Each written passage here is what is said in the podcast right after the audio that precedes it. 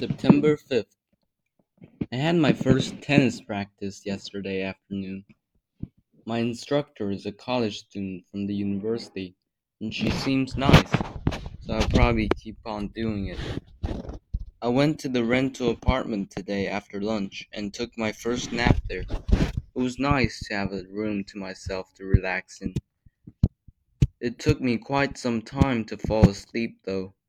Plus, the AC wasn't on today, so it was a bit hot. I got called to the English teacher's office after supper because I rushed my handwriting practice due to not having time to do it over the weekend, which is on me. High school English doesn't seem to agree with me so far. I wish it could go smoother from now on. Even after learning it for the second time, I still can't do very well at physics problems. Anyways, hopefully I have better luck tomorrow. September 6th.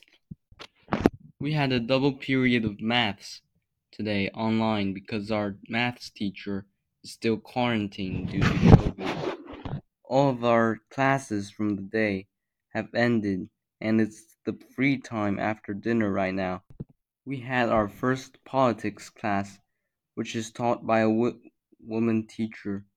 This term, we're going to learn all about socialism, how it began, what its components are, how it developed in China. It's like a close examination of certain historical events through a philosophical lens.